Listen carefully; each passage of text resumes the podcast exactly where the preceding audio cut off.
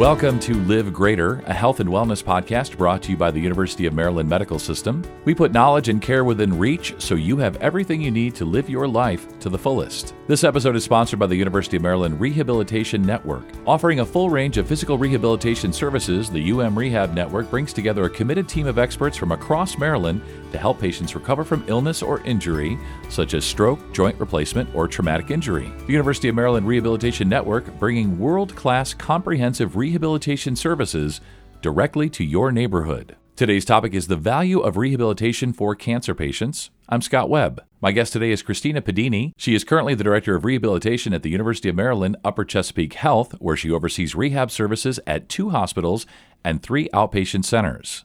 Christina, thanks for joining me. Let's start here. What are the most common side effects cancer patients experience from different kinds of treatment? There are many different things that patients can experience. Treatment for cancer is very broad, and so they may have surgery, they may have chemotherapy, they may have radiation, and other medications and things that they can get. So there are a wide range of treatments, and all of those things can have side effects. There can be pain, there can be range of motion or restrictions in movement, there can be things that people have that affect their nerves, so it might increase their risk for falls. There really are just so many different things that people don't always think about that can be caused from the treatment that is great for cancer. It has improved uh, rates of survival significantly, but again, they do bring side effects with them. Yeah, that's interesting, the side effects. And I, I guess that's really what we want to focus on today is about how rehab services can help those cancer patients, especially with those side effects. So let's break these up individually. And let's start with physical therapy. What about older people who are going through cancer treatment? Can they benefit from physical therapy? Absolutely. So in general, as people get older, we know that there are things that increase their risk, like falls, for example. Well, with patients that have gone through cancer treatment, if they're over sixty-five, thirty to fifty percent of them have been shown to be at risk for falls or have a fall. This is high, and this is definitely higher in the cancer population, the older cancer population, than it is in the general population. And lots of patients that have been through cancer treatment don't know it, and also physicians aren't really aware that this is an additional risk for our seniors. And many people have been through cancer treatment.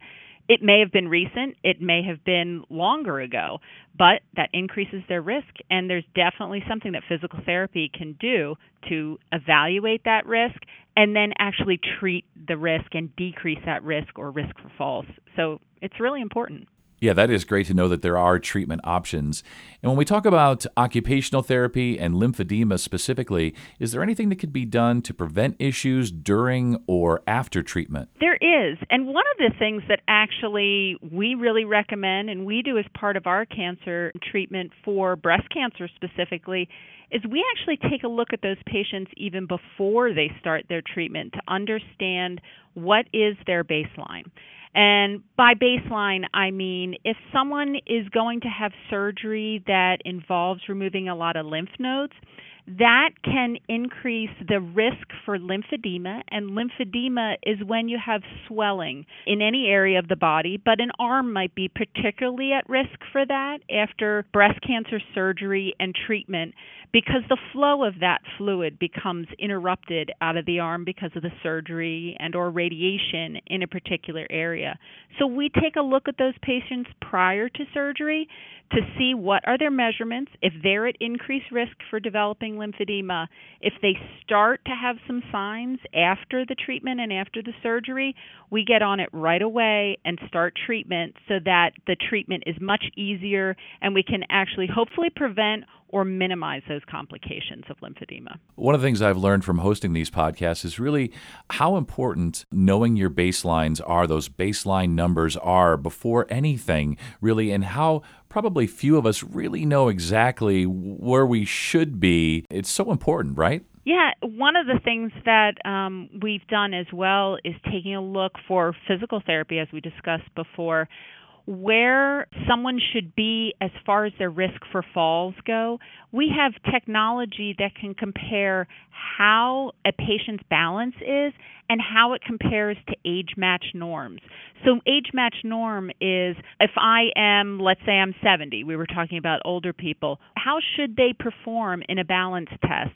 And what would other people their age, how should they perform? We have the ability and the technology to be able to compare their risk for falls to other people of their age. So it's a pretty powerful tool, and we do use that a lot of times for our older patients that have been through cancer treatment to help decrease that risk for falls, like we said before. Yeah, that's a very cool tool. I love that. When we talk about speech pathology and trouble swallowing, and there's a, definitely a strong correlation there, why would a cancer patient have to worry about swallowing? We actually have specialists within our system in the University of Maryland Rehab Network that are head and neck cancer specialists that are speech pathologists, and they know exactly all about the normal anatomy. What does the mouth and the tongue and all the other muscles that are used for swallowing, what should they look like?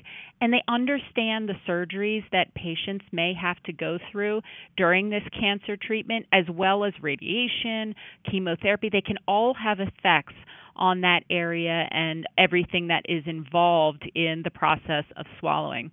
So when that changes, patients, first of all, they may be very painful initially. It's difficult as they're going through treatment, and they will sometimes have other ways that they are getting their nutrition. But to keep swallowing and to keep practice swallowing with a speech pathologist, to know that they're safe, we always want to make sure that a patient isn't at risk for developing pneumonia if they're not swallowing properly. So again, the speech pathologist makes recommendations for what is a safe diet, what can they do, what can't they do.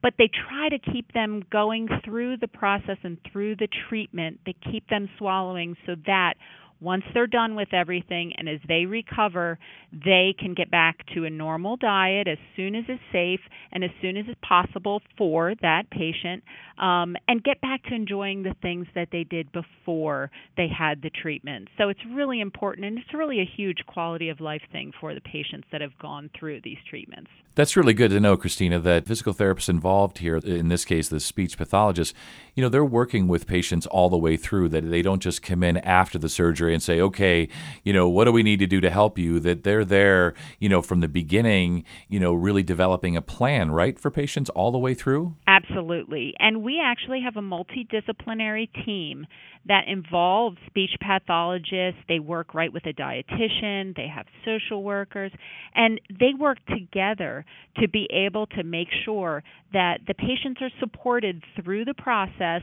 and getting all the supportive services that they need, again, to have that full recovery after that treatment is done. It's challenging to go through cancer treatment, um, but there, it's all about surviving and thriving, we say. It's about that journey, getting through it, and then really being the best you can be after you've gone through this very challenging treatment. Yeah, and what a comfort it must be for patients to know that there are people there to help them throughout this process. And kind of speaking about the process, Uh, are there certain kinds of cancer that tend to have more side effects than others? And, and then which of them might benefit most from rehab? In the beginning, many times patients will go through surgery to remove a cancer, if there's a tumor or something that's in a specific area. If that's larger, that's going to infect more tissues. There will be more scar tissue. And just like any other surgery that you've had, I think everyone assumes if they have a knee replacement that they're going to need physical therapy to get through that. But sometimes people don't really think that therapies can be helpful after surgeries for cancer because there's so many other steps that they have to worry about. But dealing with the tissues and the scarring and any strength that you may need to improve after surgery, all of the therapies, physical, occupational, or speech, depending on the type of cancer, could help you through that process and help you recover more fully. So the other thing is the treatments, specific types of, like chemotherapy. There are different types of chemotherapy that may cause issues with nerves. We call that peripheral neuropathy. That's a fancy term, just to say that the nerves don't always work quite as well. So as I was saying, that's one of the things that goes into that increased risk for falls. If my nerves are not quite as sensitive in my feet or my legs, then I might not be as sensitive to knowing, oh, I'm a little off balance, or I might feel less secure when I'm walking or running or doing something that I did previously prior to the treatment. It depends on the type. It depends on the size of the um, cancer. It also depends on the type of treatment that is provided to then see what the effects are. And all of the therapists, they can take a look at all the different areas that may be affected based on what treatments a patient had, and then they can develop a plan, and they can develop specifically something that will help that individual improve and feel better and get back to their normal life. It does seem to me that more often than not, rehab is probably going to be able to help people, and I'm wondering, and I'm guessing there are situations where maybe patients think they might benefit from rehab, but the doctor isn't suggesting or prescribing it. How do you suggest patients approach that conversation when they believe it will help them, but maybe not everybody in the room agrees? First of all, I would say to tell a patient that any doctor can prescribe physical therapy or occupational therapy or speech therapy. So they can write you a script for that service. It doesn't just have to be an oncologist. It could be the regular medical doctor or another doctor that you really feel that listens to you and understands the things that you're trying to say. The other thing I would say is be as specific as possible. So I think sometimes patients are, first of all, afraid to disagree with the doctor, and I don't really think it's about disagreeing, but I really think they're not always clear about what they really need and what they're having problems with. And we all know that physicians are really busy. They have a lot of patients they need to see, and so you have to be direct and you have to be specific. So if physical therapy is something that you felt you were in need of as a patient, I think to be specific and say something such as, since I've been through treatment with chemotherapy, I'm unsteady and I'm afraid of falling. I would like to go see a physical therapist to help me with this. If you wanted to see occupational therapy because you were having um, difficulty with what you felt like was a little bit of swelling, you could say, since I've been through treatment for breast cancer, my right arm seems more swollen than my left. I would like to go to an occupational therapist to evaluate it. Or if you felt speech therapy might be something you'd need, you could say, since I've been through tongue cancer treatment, I've had trouble eating the foods I used to eat. I would like to go see a speech therapist to help me with this. I think if you phrased it in that way, I think that any physician would agree that it's worth a try to be able to help you live the life that you want to live and deal with the things that you've been dealing with. I don't think as patients we're often that specific, and I think it could really help. I love that, Christina. That's great, and so awesome of you to just really speak in specifics. Those are, you know, to, to give patients an idea, like this is exactly how you could say this to your doctor, you know, to get the, the outcomes that you're looking for. That's awesome.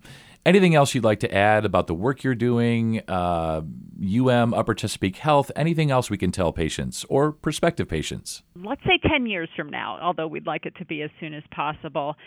I would really like everyone to understand, both patients, physicians, insurance companies, the community, all to understand how vital the role of rehabilitation is in the journey of someone's cancer um, treatment. It really is important. I think in the long run, it will help people live better, live longer. We know the survival rates of cancer are increasing significantly, but I also want to make sure that the quality of life is improved and that people don't deal with side effects that could be avoided. Thank you so much for joining me today, Christina. For more information about the U M Rehabilitation Network, visit U M M S dot org. forward slash rehab hyphen network. And thank you for listening to Live Greater, a health and wellness podcast brought to you by the University of Maryland Medical System. We look forward to you joining us again.